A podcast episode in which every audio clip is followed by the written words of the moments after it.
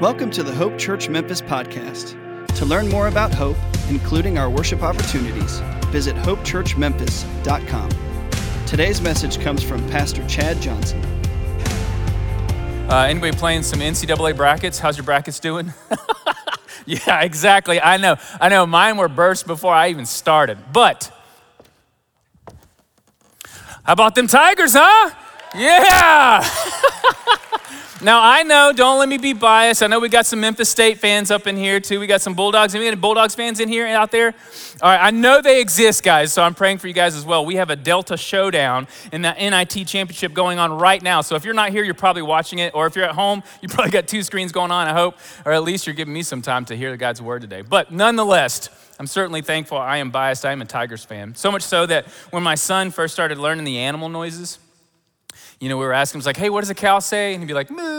And then what does a horse say? It's like, neigh. And we say, what does a tiger say? And he'd go, T I G E R S, Tigers. So uh, I'm not ashamed of that at all, guys. So, um, but that's how much of a Tigers fan I am. I'm certainly excited for them today and praying for them at this moment. I'll get to that in a minute, I promise you. We are finishing up a series called Relentless, where we're preparing our hearts and our minds in prayer as we look towards the cross, as we pray, prepare our hearts for this season in life, but also in Lent as we look towards Easter. The talk today is called Beautiful Letdowns. Now, I don't know if you guys have ever had some dreams shattered or some hopes broken. Uh, and definitely in those moments, those letdowns do not feel beautiful but we'll be talking a little bit about that today. And an easy example to this is cheering for the Tigers, right? If we're losing, I'm a terrible fan. No one wants to be around me at home. If I'm at a game, it takes me an hour to calm down. Like something bad comes over me, right? I remember the first time I got bit by the tiger bug basketball. I got a picture here for you guys. Can y'all see that? Y'all recognize that guy in the middle, Daniel Oppenheisen? What's up, Danny? This is in 2008, guys. We, uh, we had just won, gotten into the Final Four after, before this picture. And for those of you guys who know the story, we went to the national championship, and my wife's family and I, we went down to San Antonio. and if you don't know the story, we lost. it was a hard fought battle. Guys, it's at least 11 hours to drive from San Antonio. That was the saddest and longest drive home that I've ever experienced in my entire life. I mean, there was sniffles, there was cries. We were trying to find some sort of hope just to try to get back into our bed. We were let down. Why do we do this to ourselves? Right? Especially in games, we put so much on the players, particularly our Tigers, to carry the hope of Memphis on their shoulders. These are kids. We should be applauding that they're playing sports for our entertainment, but also getting an education. You know, when they win, it like makes our days great, but when they lose, for whatever reason, it ruins our days, perhaps even weeks. Now, I know not all of you guys are sports fans, but we do this in a lot of things in our life. We pick one or two, three, three things that we invest our entire energy into to bring us value, to bring us worth, so much so that it becomes our identity.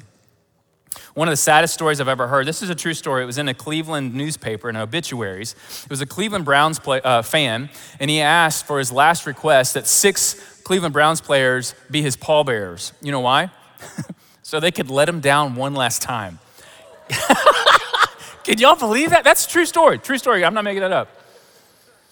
Speaking of last requests, though, guys, tonight or today we're talking about Jesus' last prayer. This is in John 17. This is the day before he's arrested, right before he's led to the cross. I also need to mention that today is what we like to call Palm Sunday. It's the beginning of what we call Holy Week, right? That, that Jesus in scriptures entered into Jerusalem on Palm Sunday. That's the day that they. Uh, they waved palm leaves and laid them in front of them. It was a tradition to do that when they welcomed a victorious king. You see, in Jerusalem, they welcomed him on the beginning on this day as a victorious king, only to see him nailed to the cross as an enemy at the end of the week. Talk about letdown. Jerusalem, the disciples. But Jesus wasn't surprised by that. At least in this week, he had told them at least three times that he was going to die.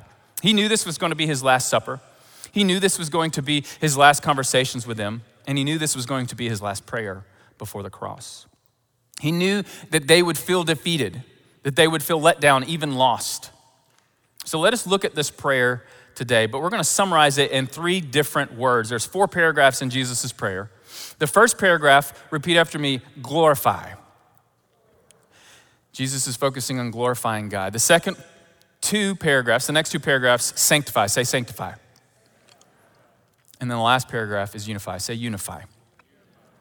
So we're going to look at these three words because this is what Jesus hung his life on, and it didn't let us down. Making God's name known and lifted up, setting God's people apart from this world, and uniting them to one another, even to God Himself. So today, as we look at these three words, as we, look at this prayer, I want it to show us that even Jesus' prayer, his last prayer, can be our prayer today as we look at our letdowns. So let's dive in. First word is glorify. Jesus did not let God down. Read with me in verses 3 and 4 of chapter 17. And this is eternal life, that they know you, the only true God, and Jesus Christ, whom you have sent. And I glorified you on earth, having accomplished the work that you gave me.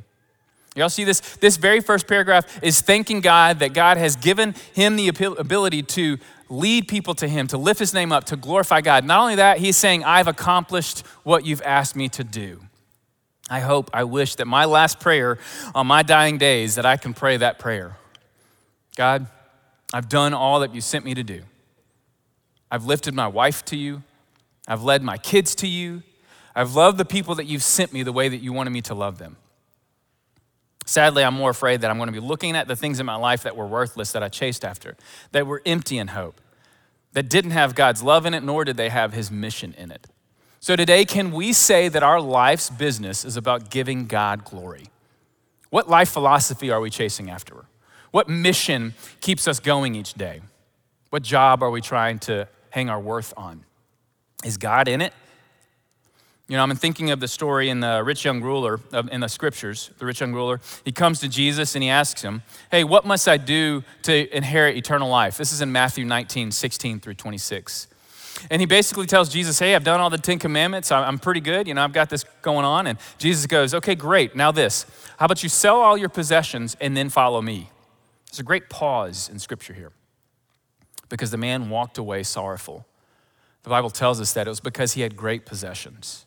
So we know he walked away from Jesus because he had great possessions, but let me state it like this He is basically showing us that he did not want Jesus more than he wanted his possessions.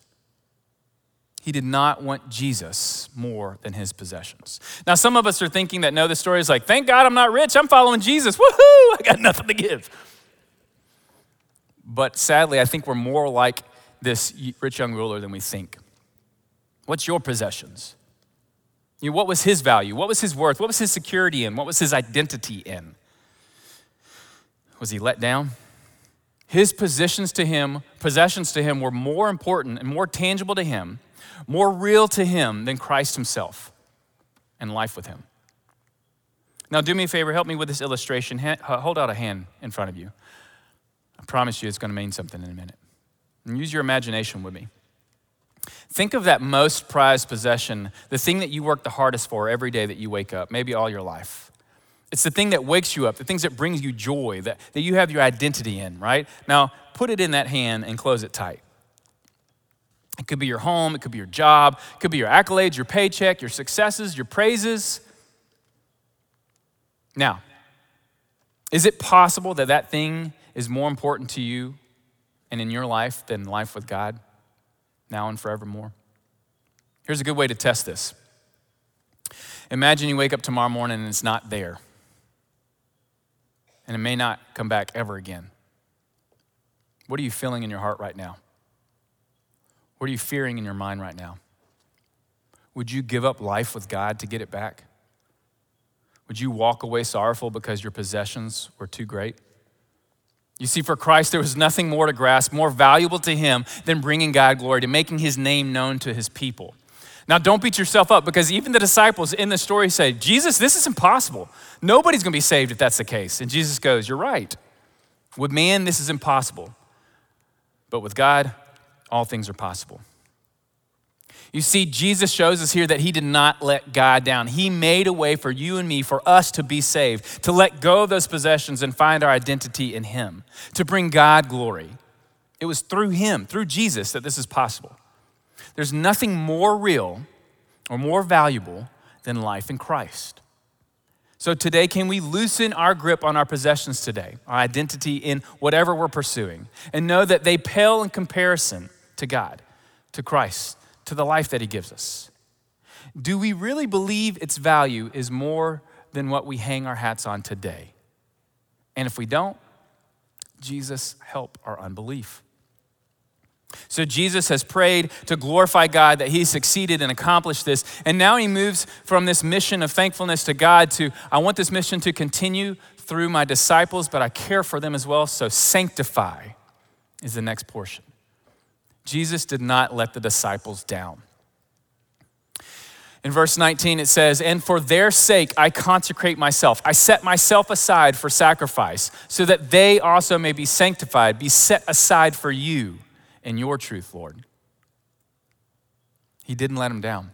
We have any movie buffs out there? Y'all like movies out there? I know I explained, I, I love movies. There was a great movie uh, back in the 90s, I think. It was pretty, pretty powerful uh, with a big ship. It's called Titanic. Have you ever heard that one before? Yeah.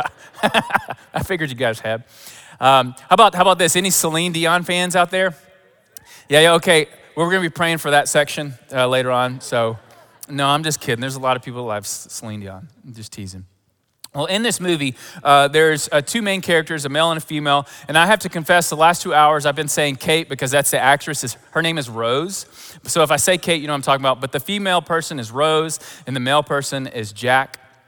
And at the end of the movie, uh, spoiler alert, uh, the, the ship sinks.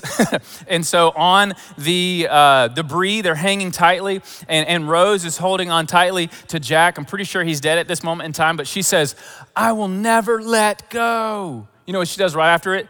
Yeah, that joker lets go. She drops that boy to the depths of the sea. Now, that Celine Dion song, too, remember this? Near, far, wherever you are. There's a reason why I'm preaching and not singing, but you get my point, right? All right. What's the next line of that song?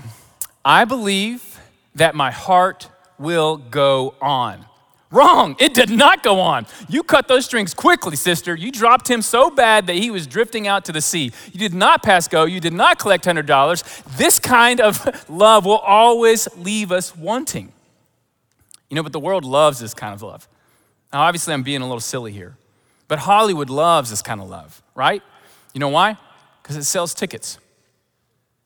It pulls on our emptiness to be loved by someone. It makes us think we're incomplete. It makes us think that we need somebody to feel important to, to be real today, to be filled today.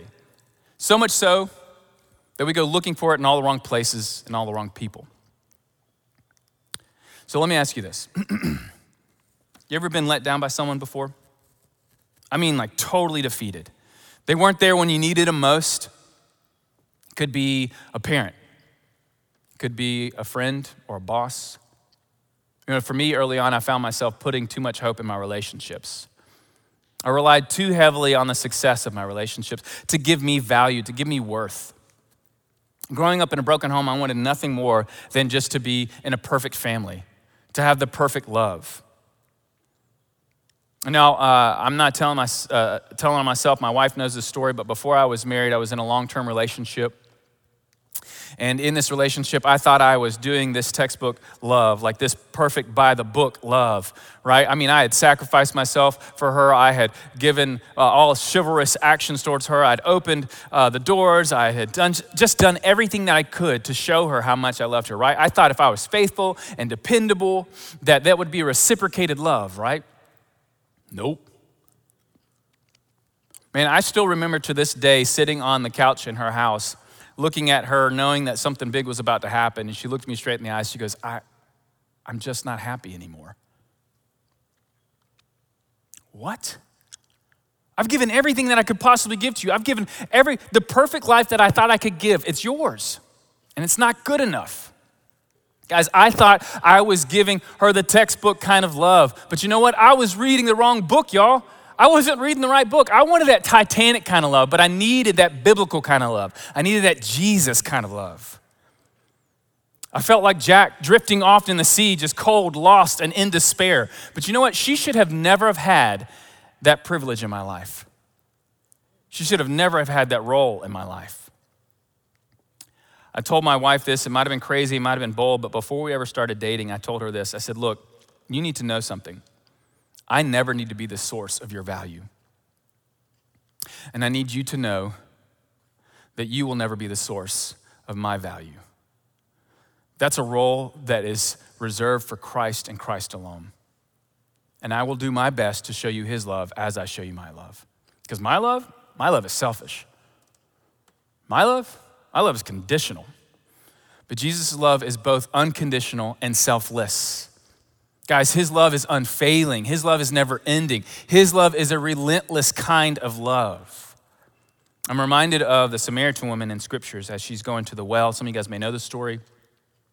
She's going to the well to draw some water, but she runs into Jesus and he asks her for some water. And he says, This, hey, if you knew who I was, you'd be asking me for living water. You don't know if she really knows what he's talking about. Of course, she's like, Yeah, I want that. I never want to thirst again. I don't want to have to come to the well again. So she asks him, and you know what he says? He says, Go get your husband. What? Jesus, she just asked for living water, and you ask her to go get her husband? What does that have to do with anything? Well, the story wasn't over, right? Because she responds to him. She says, Jesus, I don't, I don't have a husband. He says, You're right. You don't have one husband. You've actually had five husbands. And the man that you're with right now, he ain't your husband. Guys, don't miss this. She had asked for living water, and Jesus' first step in giving it to her is to prod her to face her situation, which no man or husband can give her, no matter how many she has. It reminds me of Micah 7, verses 5, 7 through 8. It says this Put no trust in a neighbor, have no confidence in a friend, guard the doors of your mouth from her or him who lies in your arms. But as for me, I will look to the Lord. I will wait for the God of my salvation. My God will hear me. Rejoice not over me, O my enemy. When I fall, I shall rise. And when I sit in the darkness, the Lord will be a light to me. Or, in other words, when I am let down, my God will lift me up. There's no man, no woman, no friend or confidant that can give you the value that Christ can give you. Our personal relationships will always let us down, y'all. We're not meant to bear this kind of burden. You cannot base your value off of another person. We are too weak and feeble and broken as people. It's like looking into an old dirty mirror, right? All we're going to see when we're trying to look at ourselves is see the old dirtiness of the mirror. When we try to find our value in another person, guess what? We're only going to see broken lives, ours included. But when we depend on Jesus, when we see his perfection, see, the disciples saw his perfection, they depended on him, they gave his life to him, and Jesus didn't let them down. Our earthly relationships will show us our sin. We're not perfect and we're going to let people down. Or in this case, people will let you down. You see, in this portion of the prayer, we were reminded that Jesus kept his disciples safe and is asking God to continue to keep them. Guys, Jesus literally gives his life to God so that God's people, that God will keep his disciples safe. No other person can offer that to us. No other person could have offered that to them. Which leads us to the last part of his prayer right? He has shown glorification to God. He is asking God to keep his disciples, and the next, unify. Jesus did not let us down. Look at me, look at, with me at verses 20 through 21. It says, I do not ask for these only, talking about the disciples, but also for those who believe in me through the word, that they all be one I don't know if y'all know this, guys. We are the people that he is praying for right then. We are learning of who he is through his words, through their words, and their deeds and their mission through the scriptures. He's praying for us. You ever felt like anybody's let you down? Like we just talked about? What if, what if you ever felt like you were dealing with this world all by yourself? All right? I mean, we could be in that place for many reasons. It might be because our lifestyle that we chased was empty the people that we put our hope in was just valueless and they let us down. Maybe we we have tasted so much failure in a life that we begin to confine ourselves even as failures. Repeat this after me Jesus, praise for me. Don't forget it, guys. He has and literally is praying for you. Let me ask you this. I know some of us, you could probably think of this one name. When your world just falls apart, when life hits the fan, and you need somebody who can talk to God, you probably have that one name that I need to go talk to them because I know they're going to pray for me. For uh, some of us, it might be our parents. Other of us, it might be our grandparents, but it might just be a prayer warrior that we know exists here at church. We do this because we believe for some reason that they have a direct line to God, right? Guys, we literally have the Son of God sitting at the right hand of his Father, and he leans over into our Creator's ear and he prays for us right now, today, in this moment. God, lift them up. Lift her up, Lord. Lift him up, Lord. Lift up Ben. Lift up Nisha. Lift up Damien and Craig and Jonathan and Michael. Your name is on the lips of our Saviors right now as He is listening to our hearts and He is lifting it up into our Father's ears. He's praying for you. Whatever you're going through, He remembers you. He's thinking of you. He doesn't let you down, He doesn't let us down. Not only that, that He has given us a people united to show us physically that He hasn't forgotten you. He has not failed you to encourage you, to lift you up. You can see this in Paul's words when he's talking to the church of Galatia. It's in Galatians 6 1 through 2. It says this Brothers and sisters, someone in your group might do something wrong. You who are following the Spirit should go to the one who is sinning. Help make that person right again and do it in a gentle way. But be careful because you too might be tempted to sin. Help each other with your troubles. Or, in other words, another translation that says, share each other's burdens. When you do this, you are obeying the law of Christ. Now, back to my basketball team. I don't know if you guys, when you watch basketball, if someone gets knocked down, I love this part. The, the team rushes over to pick them up off the floor. Now, sometimes it's because they missed a buzzer beater and they, they lost the game or they got fouled out, and you'll see the team come over and pat them on the back, lift their chin up to make sure that they know they played a hard game and they're not alone. But when they get knocked down, the whole team rushes over to pick them up. That's what the church is designed to do. We have been united through Christ and what he's accomplished on the cross to lift each other up. I'm here today, family, on behalf of the church to tell you, to lift you up, to encourage you. You're not a failure. There's a great quote, it's not my quote, but it says this that people are not failures, events are failures. People are not failures, events are failures. You're not a failure, a sinner maybe, events in your life maybe, but you, you're not a failure. Jesus did not fail, and he is still working on you. And He is still working through us as the body to come together to lift each other up as we begin to process these things. When we serve, when we teach, when we greet one another, even in the Samaritan Fund, when we pray for one another, when we share a meal together, we see more tangibly the life of Christ that He has given us together to spur one another on. That we're not failures. In fact, that we're more than conquerors. You see, your letdowns, whatever it is, whatever list that you have that makes you feel like a failure, your letdown does not define you. In fact, it points you to something greater. Your letdown has become beautiful because it draws your attention to a lasting value that is in Christ lifted up. All of us have beautiful letdowns that remind us that this world is not enough. We need Jesus. Out of all the things that we try to find our value in, our worth in, everything in this world will let you down. Everything in this world will let you down. But Christ has shown us in this last prayer that He does not fail us and He does not let anyone down. So, why do we still hang our hope on anything else? So, as I come to a close, let me remind you of this. You've not been let down because Jesus has been lifted up.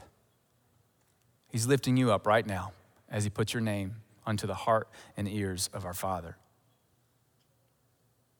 We've not been let down because he has set you aside for his glory.